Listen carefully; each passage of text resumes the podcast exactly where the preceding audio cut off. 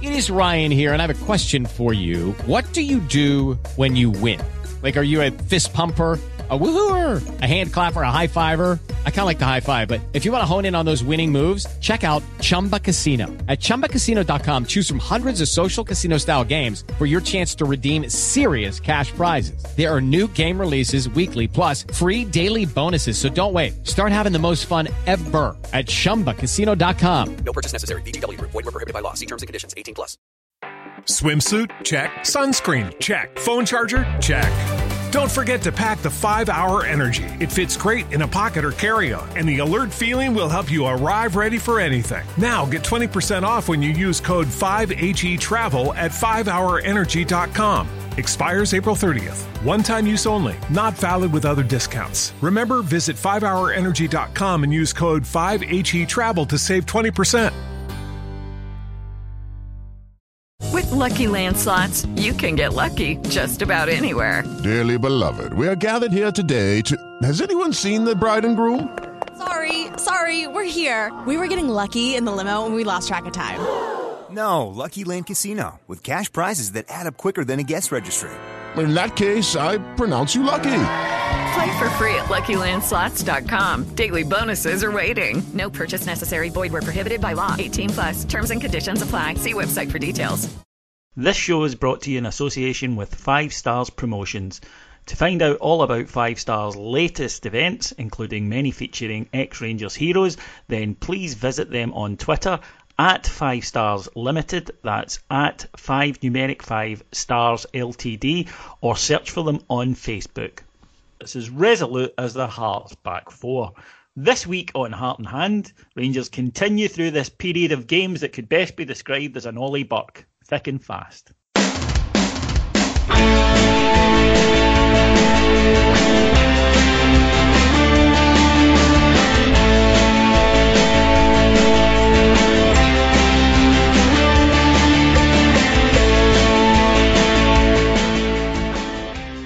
So, welcome to Heart and Hand Rangers podcast. My name's David Edgar. I'm your host, as always, and I'm joined this week by two superb members of the Heart and Hand podding elite, if you will. First of all, always great to have him back. It's Big Sexy himself, Alex Staff. Hello, big man.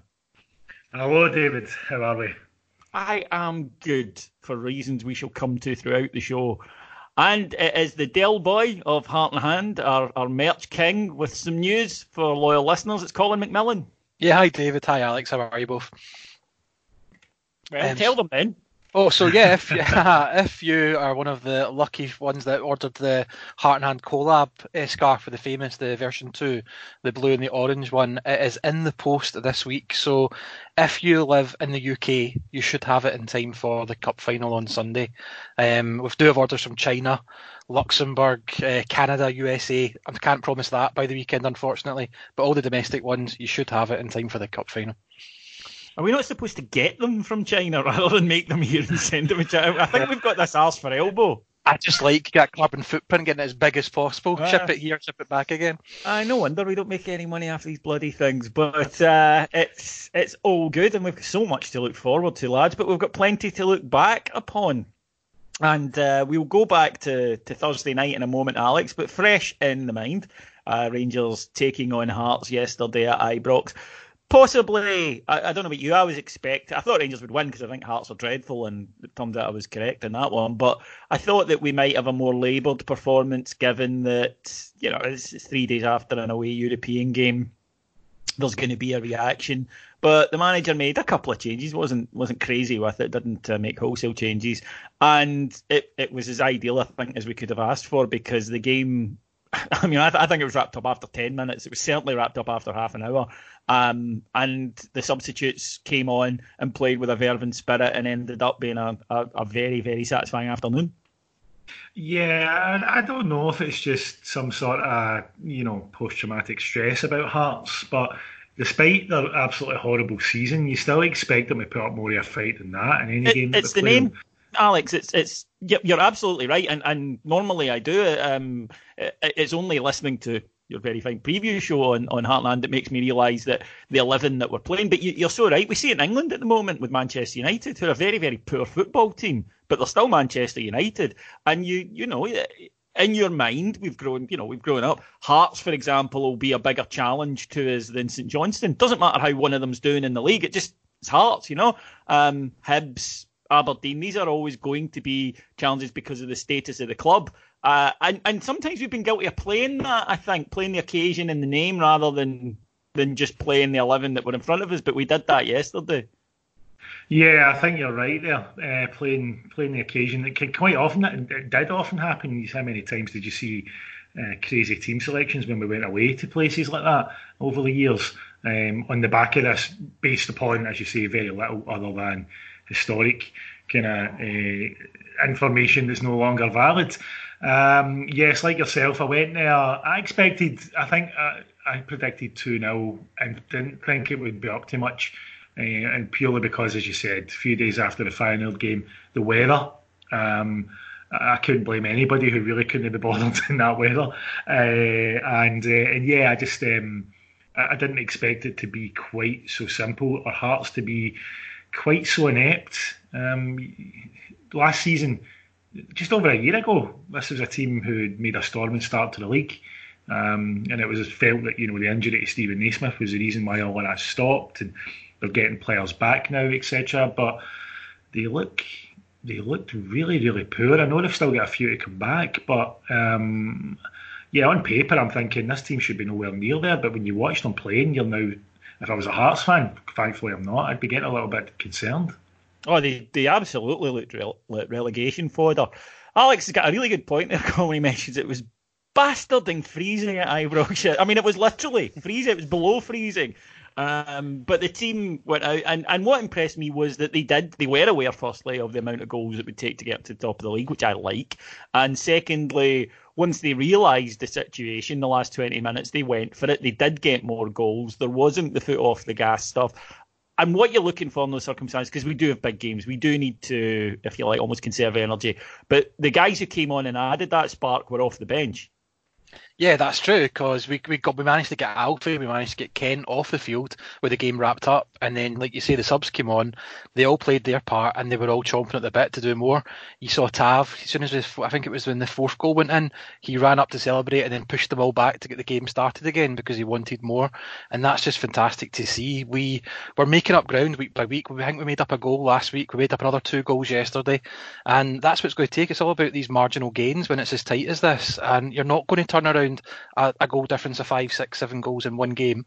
But doing one or two every week like they're doing and pushing on, and we'll get there. And it could come down to goals. It could be as fine a margin as that. The way it's going just now, you wouldn't bet against it. It's a bit frustrating when Celtic are getting goals against them ruled out for I don't know, a shadow on the pitch or something. Uh, uh, these things they even themselves out across the season. aye, aye. So we'll do 406 penalties in the next three matches. Then I take it right. Okay, um, Alex, the the manager changed the system. I know you you are always uh, a student of this sort of thing, and uh, the manager made a He didn't change the system, that's unfair, but he made a slight alteration, something we haven't seen all that often, and that was, if you like, he essentially swapped Joe Aribo and Scott Arfield from where we would normally expect them in that lineup. However, he quite clearly told them interact with each other, interchange with each other, but be sensible about it. Don't both be charging or you know one goes one stays. And i thought that as the game went on both of them grew really into that role. And by the end up were striking quite a nice partnership.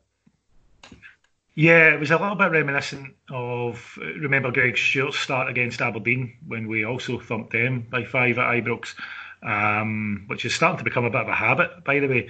Uh, and uh, we, uh, Greg Stewart was, was kind of continually dropping a bit deeper, and Scott Arfield was running beyond. Aribo was trying that yesterday. Hearts played a very high line. Couldn't quite believe what I was seeing. Um, considering you know the runs for people like Kent and Tavernier coming for deep and stuff like that, um, they were quite happy to sit really high up the pitch. When you've got Christophe Berra in centre half, it's a bit of a a bit of a risk. Um, and yeah, it worked quite well. I thought that I think Aribo, yeah, he kind of he had to go into the game. Um, I think he's just that sort of player. He's either going to be kind of great or seemingly anonymous. Um, at the moment, he's not found that kind of seven out of ten level. He's still quite young in football in terms, so he's got he's got a bit of time to go. But uh, but yeah, I think it suited him better being a little bit further forward and him being the one playing his back to goal more than Arfield was because um, I think he's just a bit better at that. If he can just speed up his play just that little bit. He'll, you know, that's the days when he's playing well. That's what he does. He speeds things up a bit. He does it very quickly, and that's when you see his talent.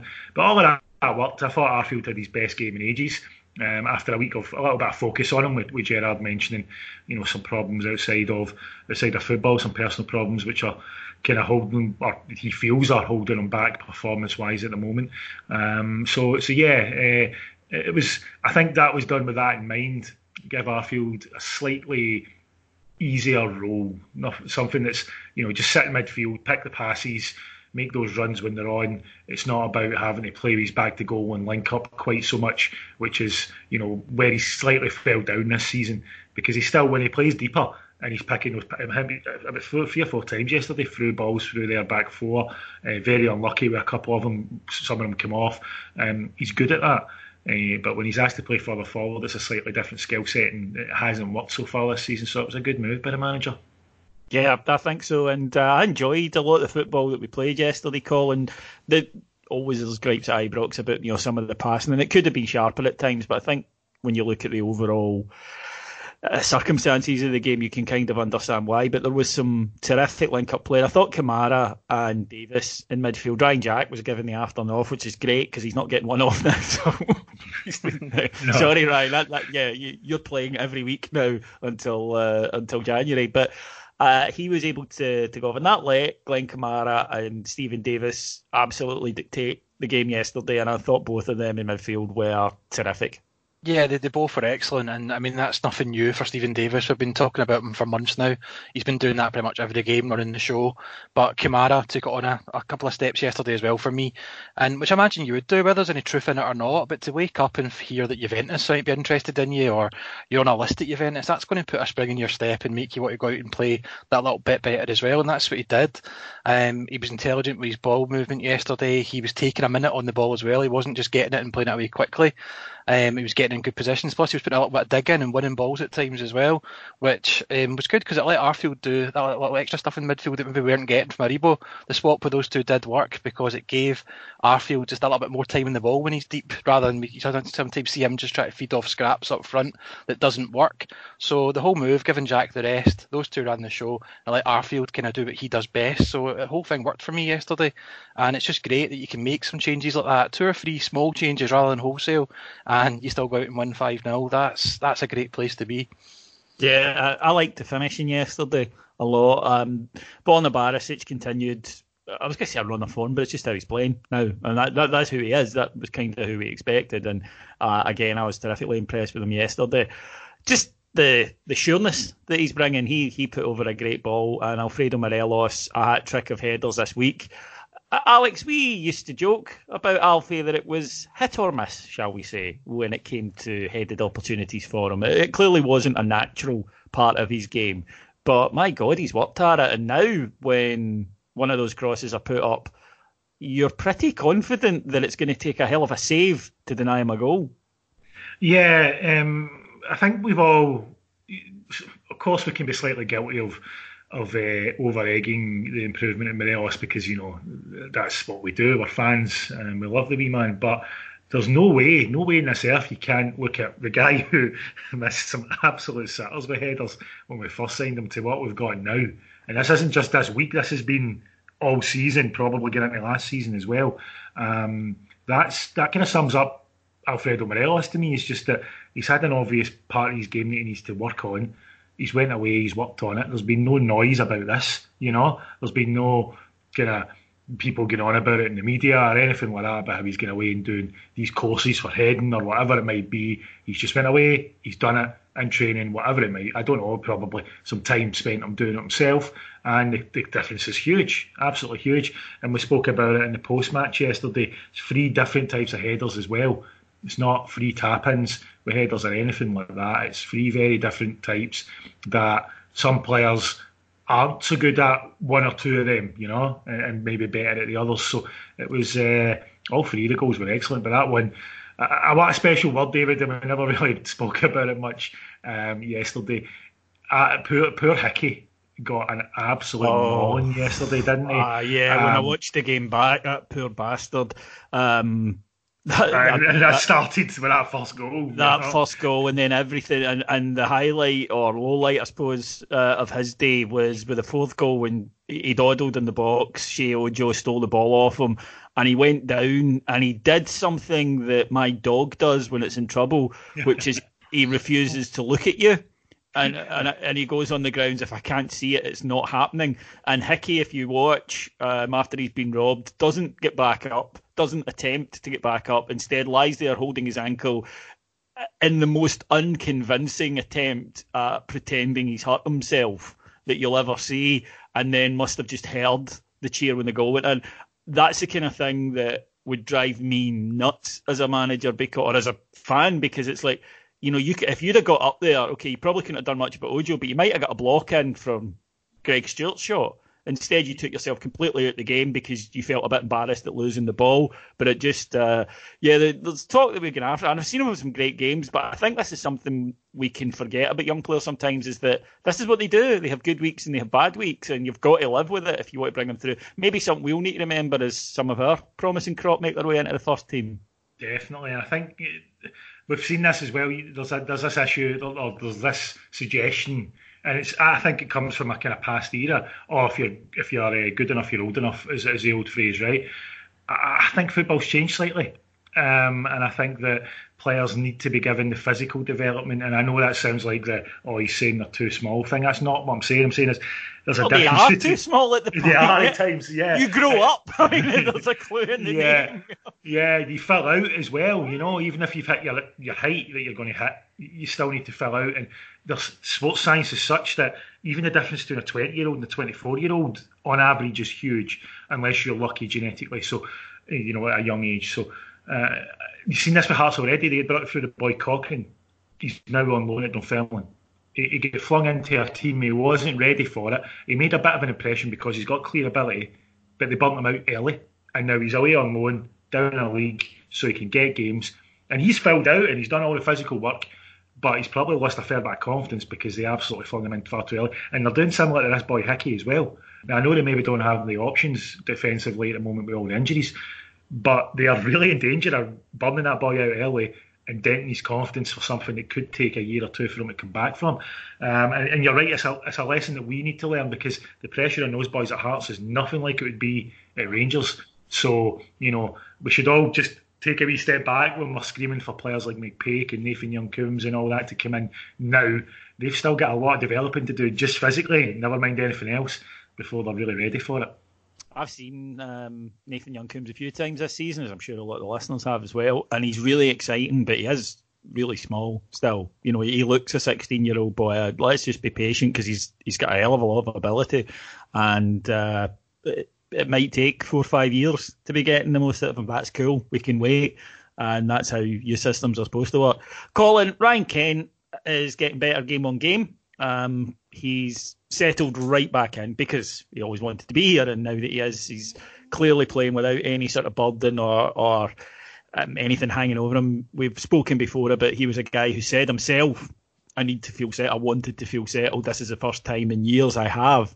That's why I wanted to stay so much." And obviously, he came in, got injured. The manager has admitted again yesterday, and maybe I had a part to. I should. I got excited. Basically, we all did. I mean, fans did. We wanted him to play, but he picked up that injury. Now he's might turn it to be a blessing in disguise because he's had time to build up. He hadn't had a lot of football over the summer. And now he's playing with a verve and enthusiasm. And we've said this before, and we'll continue probably to say it. It, it doesn't always come off for Ryan Kent. It doesn't matter, though. And the fans forgive him because they know he'll just go back and try again. And it comes off a hell of a lot for him. It does. Um, he, he's one of the players on the team that gets fans up on their feet when he's on the ball because he's capable of doing things that not many other players in, in the team or the league, I should say, do. And he is playing like he's settled and he's happy. Last season he was probably in a bit of a strange place in that he's only ever known Liverpool all his life, apart from the other loans and stuff like that. He's not had that stability. He knew himself last season that Liverpool was pretty much an end of the road thing for him. It wasn't going to happen, and he was either trying to win himself a move or put himself in a shop window, and that's a lot to kind of take on at that young age. And you're trying to keep yourself in the game at a decent level and make a future for yourself. He's not got that hanging over him anymore. He's a Rangers player. He's got the contract. He's got fans singing songs about him every week, and he's an integral part to the team. And he just seems to be taking it in his stride and getting better and better. Last season, he was a guy that did a lot of key things for us. Like he was the guy that played the pass before the assist and that made his stats maybe not look so good if you're somebody that just looks at stats and nothing else. This season he's still playing key balls and key passes, but he's also getting the assists and, even more importantly, scoring the goals. And we needed to see somebody else in the team sort of spread that about. And what's that, three in a week, three in a week that he got? So fantastic, and I think he's only going to get better.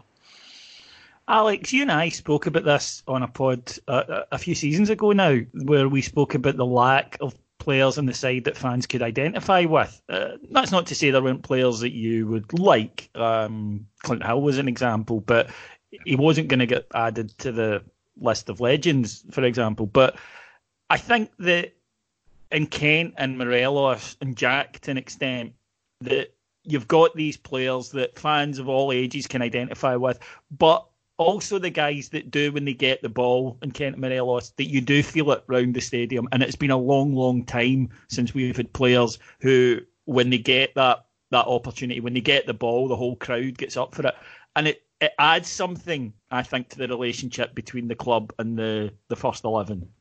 Oh, definitely does. Um, it gets the crowd going straight away, even just the, the announcement of their name um, at the start of the game will get the, get the fans up a bit more than than most. Um, I think what we've had over the last few years um, is players that have done it very very briefly, and by briefly I mean three or four games. You know, like Barry McKay, something like that. You know, where mm. he had a little spurt of games where he was excellent and seemed to be untouchable, and then he would go back into uh, his biggest issue clearly is uh, as a as a mental one because he's got the ability. It's clearly a mentality thing. He's just not able to. I don't think he can handle uh, the pressures of, of, professional football too well. Um, Harry Forrester for all of three games.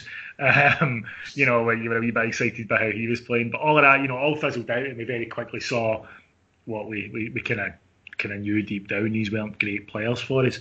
Um, the thing with Kent and Morelos is they're doing it all the time now. I mean, that's Morelos has been just continually improving as we speak about. Kent is looking like a player that's continually improving. It's ironic you talk about how he just if he, something goes wrong for him, he'll just get the ball next time, take it, and go again.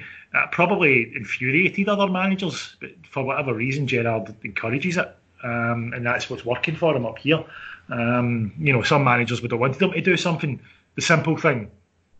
You know, if it's not working on that day, you know, take that step back, just keep possession for us or whatever.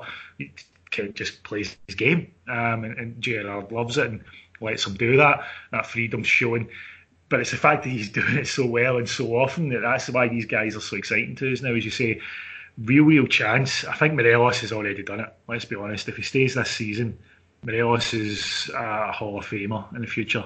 I think. Um, when you look at when you look at some of the names that are already in there, um, I think he's he's definitely up there. And if Ryan Kent gives us another season or two at this sort of level, he's got that chance as well. That's not to say legend status. Um, that's obviously a bit of a term that's up for debate in itself, but um, it will certainly feel like it to the younger fans who have missed out big time on, on some of the names that we've we've been blessed to see. Um, guys like Kent and Morelos are hopefully hopefully going some way to to kind of uh, make it up for your uh, your years of uh, Kevin Kyle, Jon Daly, Fran Sandaza, and let's just stop there, shall we? I, I don't think we need to. I don't think we really need to go into more detail on that.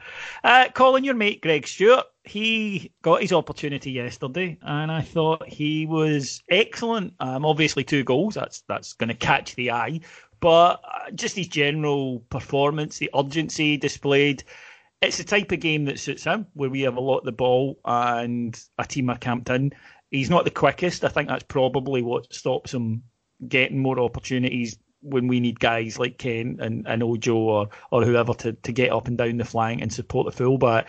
But he is great when you're up against the pack defence. And uh, the manager said he was pretty close to a start yesterday. He's he's banging that door. He really is, and he does offer something different to a lot of our players. He's got that experience of this league as well. Um, he's certainly got experience on plastic pitches and things like that as well, which will come in handy over the course of this long season as well. Um, he's somebody that I know is frustrated that he's not getting as many chances in the team as he would like, and he's doing everything he can. He's not letting us down anytime he comes on. He's now scoring goals. He's making a difference, and more importantly for me, he's coming on and he is trying his utter hardest. And it doesn't matter if he's getting on for 10 minutes, 20 minutes, half an hour or so. He's coming on and just giving it his all. There's no huff. There's no. He doesn't look pissed off that he's not starting. He's just getting on with it and making the most of every opportunity.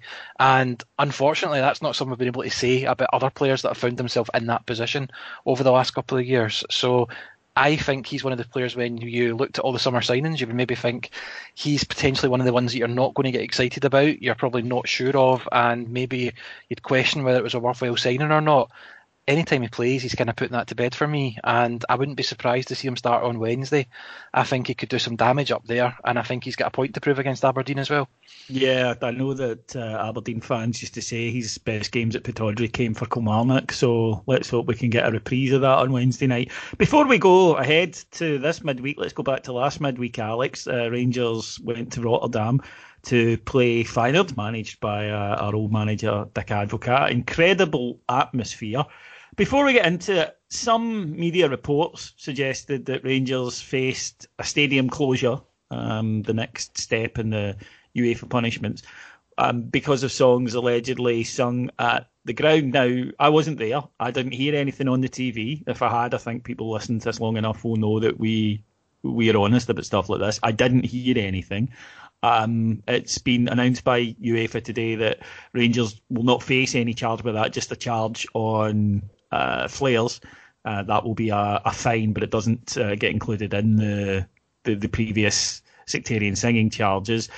Um, ropey few days when we were concerned with this this sort of thing, and we've got a box clever now. That's if anything was sung, because as I say, I, I wasn't there, so I don't know um, if anything was sung or not. And not going to lie, I'm probably not the person that trusts journalists the most when it comes to stuff like by Rangers.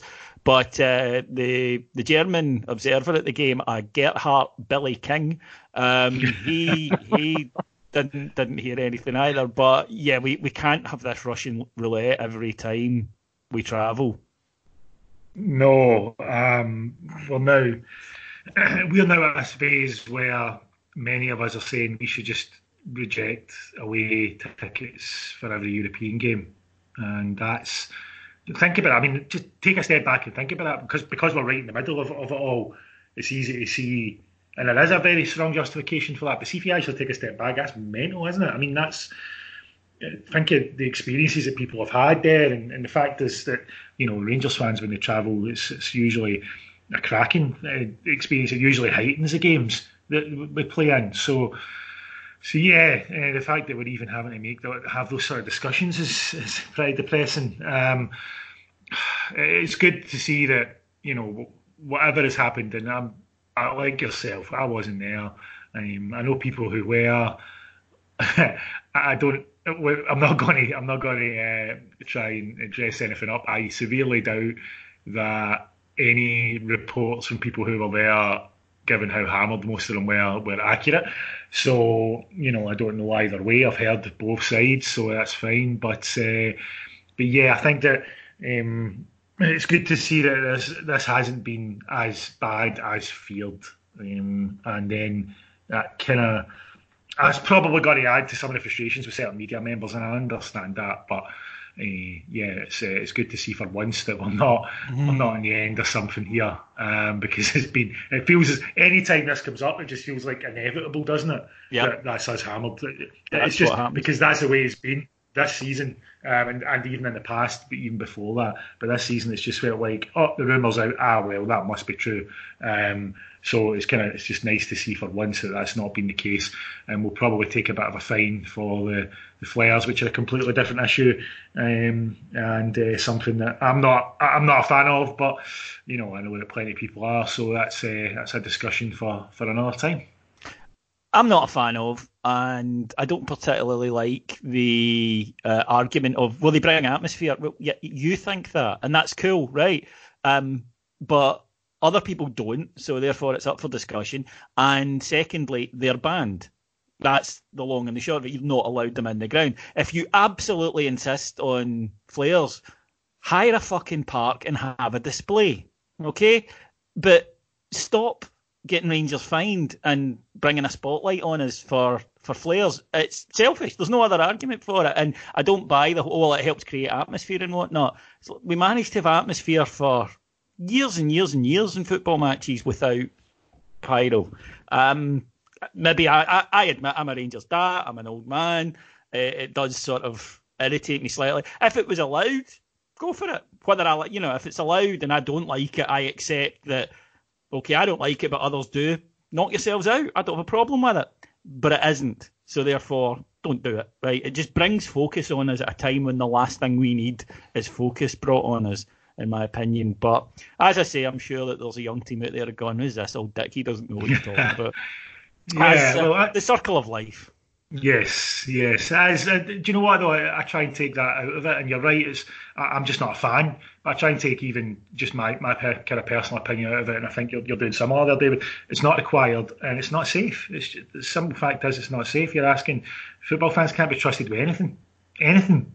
You know, can't be trusted with a seat. Never mind something that's actually lighted up. So, uh, you know, it's just like let's let's not kid ourselves here. This isn't safe. You're putting this in the hands of people who are that without this is no judgment. We're all driven by emotion when we go to the games and such like. Um, we get uh, see plenty of examples of stupidity that people wouldn't normally do in any other situation. Simple fact is the flares and such like aren't safe. I'd rather we didn't bother. Um, and I know that some people really get excited when they see it. And it's a, I don't know, I don't know if it, almost in my head it's like an Eastern European football thing, isn't it? Like you know these big displays and stuff with all the flares going off and all that. And I know some people really really like it and like the look of it and get excited by it. But so you know, honestly, see if I've paid 45, 50 quid to go to a game and you're putting a flare off and I can't see anything because of the smoke, I'm fuming. Yeah. So you know, um, let's uh, let's let's at least take that into consideration before anything else. Yeah, it's going to continue up until there's an incident. Unfortunately, say that right now. Um, until the, there's a serious crackdown, and then when there is a serious crackdown, people are going to get in big trouble for it, which I don't want to see either. No, That's a concern of mine because there will be a reactionary thing. If something bad happens at a game and you get caught with a flare, then you're going to. That's what happens in this country when it comes to sentencing. You know, there is a, a spate of severe stuff handed out, so don't want to see any bear getting in trouble for it. So just knock it in the head, lads. As I say, after the game, knock yourself out. But I admit also I fucking hate fireworks because I own dogs. So um, Yeah. I am biased on this subject. So there you go. I, I will admit to that. One thing, Colin, before we do move on to the game itself, um, look, I not getting into the rights and wrongs about singing and whatnot, but surely it cannot be fair that people who were nowhere near that stadium the other night face not seeing the game. Why would a home tie be punished because of behaviour at an away tie? For me, that is radically unfair. Yeah, it's, I mean, it's the sort of thing that only happens and would only happen in some sort of football jurisdiction. It wouldn't happen in an actual court of law of about any other way of life. You're basically punishing other people for other people's activities and things they shouldn't be doing. It's it's great that it looks like we haven't been pulled up this time and there's not going to be any sanctions and stuff like that. But I do think it would be ill advised of the club to not still look into this and find out what was going on. We would have had their own delegates there, other officials from the club and stuff like that. And if there is action needs to be taken against some people to get this message across that it's it's not acceptable and it shouldn't be happening because you're you're spot on. If there's a few people doing things and we don't know if they did or didn't, but if there is, it's just it's just not inconceivable that a couple of people could do that and it impacts 50,000 people going to a match and enjoying supporting Rangers and that's that's just not on for me I just I don't think that should be allowed Right, Let's we'll not forget though. Go on. All we need to do is say it was the Birmingham 2 fans. Right? That's true. Did you notice again that um, the the Rennes fans were attacked in Glasgow by PSG ultras, according to the Ah, Sun? I'd love to know where they were staying. This is, Um, this, I mean, this. I feel so sorry for fans who of teams around Europe who draw Celtic because it's like a fucking red flag to your rivals. to travel. Now, this is what the PSG fans did, folks. The PSG fans, they took time off their work. They thought, fuck going to watch PSG in the Champions League this week. Who? None of that. They then got flights, accommodation in Glasgow, somehow managed to smuggle weapons through customs, which is a pretty difficult thing to do these days, but did it. Um, thankfully, not for a terrorist incident, you know, because that maybe we should look at the security of flights. Flew to Glasgow and ambushed these poor Rennes fans, just as the Hammarby fans earlier in the season had attacked opposition fans at uh, a, a Celtic match. It's incredible how often it happens, and, and I just I feel so sorry for Celtic because obviously you know that, that, that it can't be their fault. Um, as we know, that at best it'll have been a football fan involved, a football fan wearing a green and white hooped jersey, which has nothing to do with Celtic, and you would be a Hun and a Mason if you suggested otherwise. Fuck me, even by their own standards, that was some spectacular holocoming.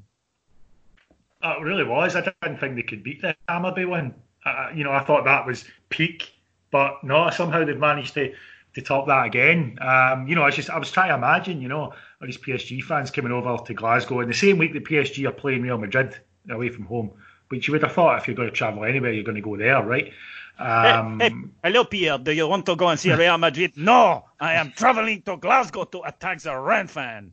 No, I, I, I coming over with our golf clubs, you know. Aye, in the middle of, in the middle of end of November, I'm here for a golfing holiday in Scotland. Aye, need to bother.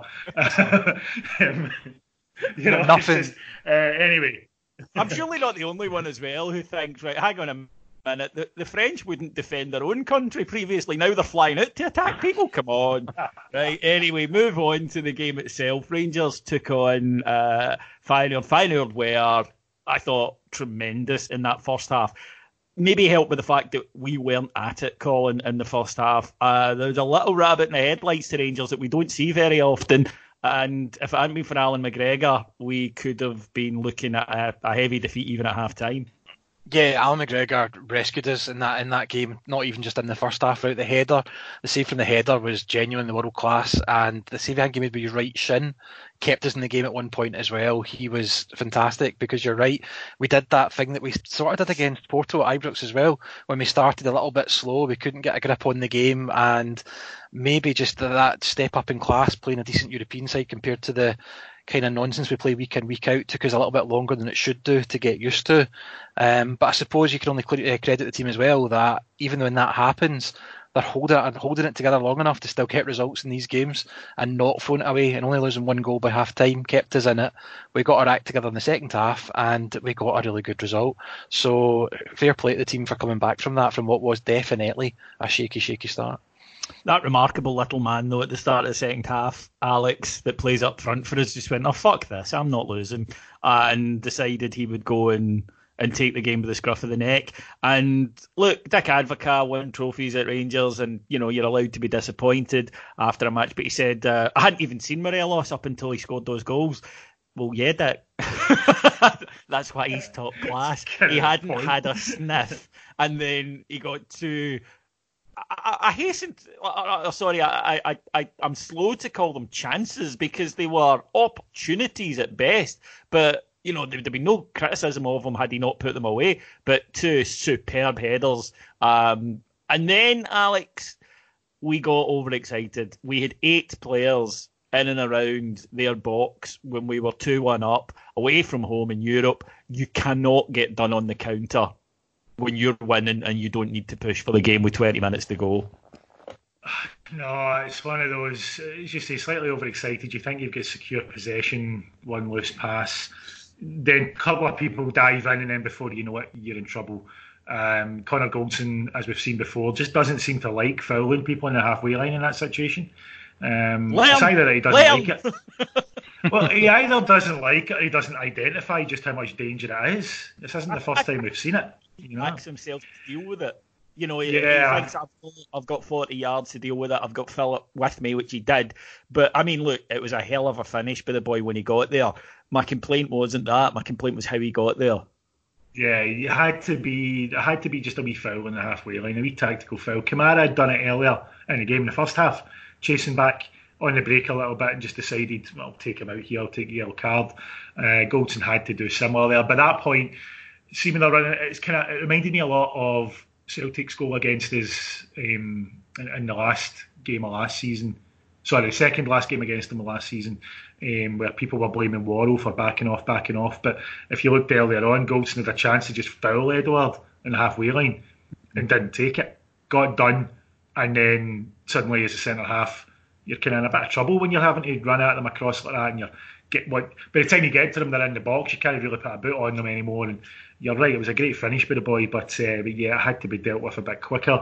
Um, but see, to be honest, if we're honest, over the 90 minutes, if we'd come away from a win with that game in that game, it would have been a bit of a robbery, wouldn't it? That first 45 could have been a doing, as mm. you pointed out, David. It could have been a hammering. It was the the only time under Gerrard you've watched this and thought, oh, this looks familiar away from home in Europe when we can't string two passes together. It's the first time we've seen that under Gerrard, really.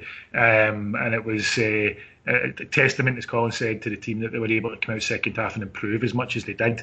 But uh, but yeah, it was. Um, a, a, point, fair enough. It us in a good position anyway. It's helped us out a lot. Ah, yeah, yeah.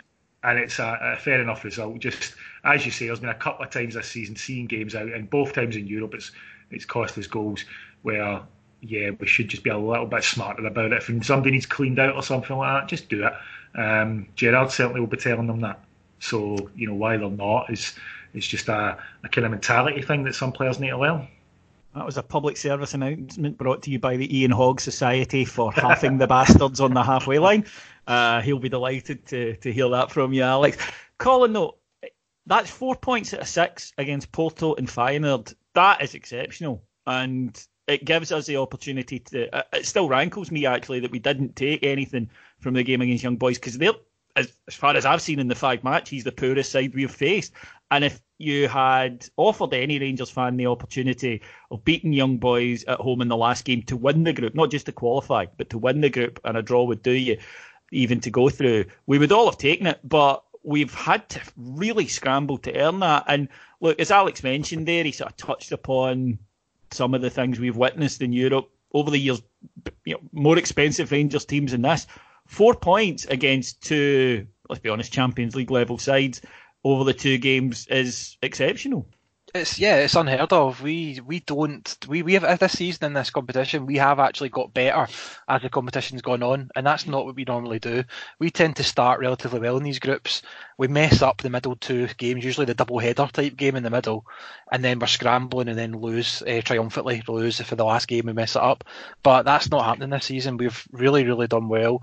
We've stood up and we've not looked out of place against any of these sides, give or take that first half against Feyenoord. But over the, the course of ninety minutes in all the games, we've not looked out of place. We've looked as if we should be there. And it's funny, a lot of people looking in from this this group from the outside in will think that the whole table is actually upside down. Looking at the order those teams are in, not many people would have predicted this table looking like this just now and probably finishing like that. And you say, would you have taken a, a, a, last game and needing a win to top the group? Of course you would have. You would have laughed at the offer of it because it just sounds so ridiculous. Um, so yeah, I think we're in a great position. I see absolutely no reason why we can't do it, especially now we know that we're going to have fans in the stadium. Yeah, and um, the place will be rocking. I mean, it's been loud. The other two home games in this group. This one is going to be something quite quite unique, especially if other things go away this weekend. And it's one I'm really looking forward to. I think it's going to be a top top night at the stadium.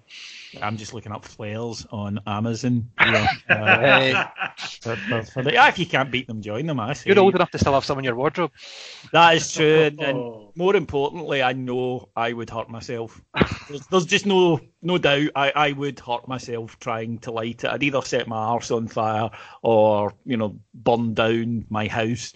So no, I, I, I, won't be going near them. In all honesty, Alex, we're off to Pittodrie on Wednesday night. Um, generally one of our tougher fixtures, but I must admit I'm approaching it quite confidently. I, I think that we are a much better side than we were last season. I think Aberdeen are a slightly worse side than they were last season. They did lose some key players, and I think that Shinnie in particular has been an enormous miss for them. Um, I'm pretty confident. Yes, it's Aberdeen. Yes, we know cup final. Yes, we know they'll give it everything. But I think if we go out there, keep our heads and just play football, we'll we'll beat them and beat them comfortably. There's the big part there. Uh, keep our heads and play football. That's that's going to be a huge thing here, uh, because unsurprisingly, uh, Aberdeen under Derek McInnes they like to give away a foul, don't they? They like to break up play. Uh, the biggest surprise from them when Celtic went up there and ripped them to shreds recently was that Aberdeen stood there and watched it. Uh, it was embarrassing. Hang, hang on, half. hang, on, because we've never seen that before. Ah, you know what I mean. Yeah, okay, not the A bigger surprise then. would be if they do it against us. Yes. Yeah, a huge surprise would be if they do it against us. I suppose you're right. Yes, I, my apologies there. That's absolutely spot on. Um, but they did. They stood there and watched Celtic playing. Celtic opened them up time after time. Four 0 I think it finished, didn't it? Um, and it was kind of flattering for Aberdeen by quite some distance. It was an absolute embarrassment watching that first half. Even just as I mean, obviously, I'm not a neutral watching Celtic v Aberdeen. It's just hatred against utter hatred, right? But uh, even even just watching it as someone who enjoys watching the you know games of football, that was embarrassing to watch. It was just like you know that's not a game of football. That's a training session.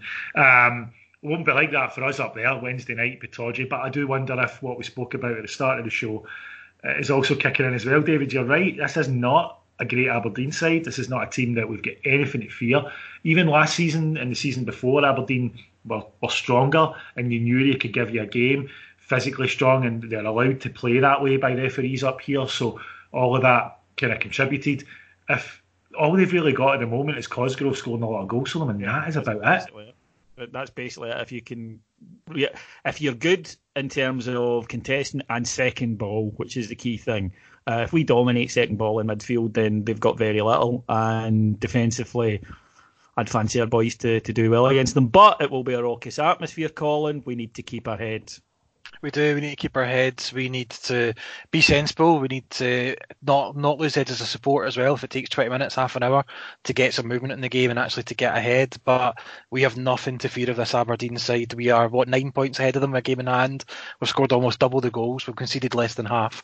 It's just there's there's no competition. We did a really almost indefensible thing the last couple of years and let them almost get close to rivaling us and being a team we worried about playing against and stuff like that. And those days are long, long gone already for me. And the big thing for me on Wednesday is getting up there, getting the result, getting Morelos off that pitch without any cards ahead of Sunday as well is a big thing for me. That's the, maybe the one fear I do have going into the game. And that's maybe been unfair to Alfredo because he is a changed man this season and he's not really done anything himself to give me that fear. But it's that atmosphere, that team, and these referees that give me that little bit of worry about it. So for me, get the game over and done with early, get those players off the pitch, and move on. That's that's the way to treat Aberdeen. They don't deserve any more respect or any more special attention other than that. Nope, totally agree. Now, folks, just before we go, just to let you know that uh, if you wish to join us over on the Patreon site, which of course we encourage you to do, uh, annual subscriptions are available for Christmas. Now, Patreon don't actually offer a service to do this, but uh, our man Hoggy has come up with a workaround to be able to do it. So if you're interested in either getting an annual subscription or purchasing one for a friend for Christmas, email him. It's hoggy at heartandhand.co.uk. That's hoggy at heartandhand.co.uk. If you want to sign up, and you really should, then just go to patreon.com forward slash heart and hand and you'll be able to get access to all the content. Uh, the archive alone is worth there's 1500 hours of amazing content in there already. So come and see us. Right. Uh, my thanks then to our executive producers in London, Mike Lee and Paul Miles. And my thanks to my two guests today. First of all, Colin McMillan. Thank you. Cheers. And Alex Staff. Always a pleasure. Thank you. We'll be back on Thursday with a look at Aberdeen and a look ahead to a game you probably are aware is taking place this Sunday. So until I speak to you again, have a great week. Take care. Bye bye.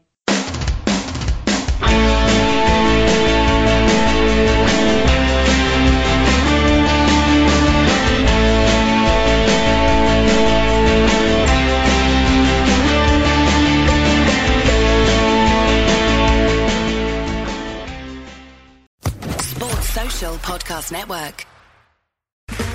Okay, round two. Name something that's not boring. A laundry? Ooh, a book club. Computer solitaire, huh? Ah, sorry, we were looking for Chumba Casino. That's right. ChumbaCasino.com has over 100 casino style games. Join today and play for free for your chance to redeem some serious prizes. ChumbaCasino.com. No purchase necessary. Where prohibited by law. 18 plus terms and conditions apply. See website for details.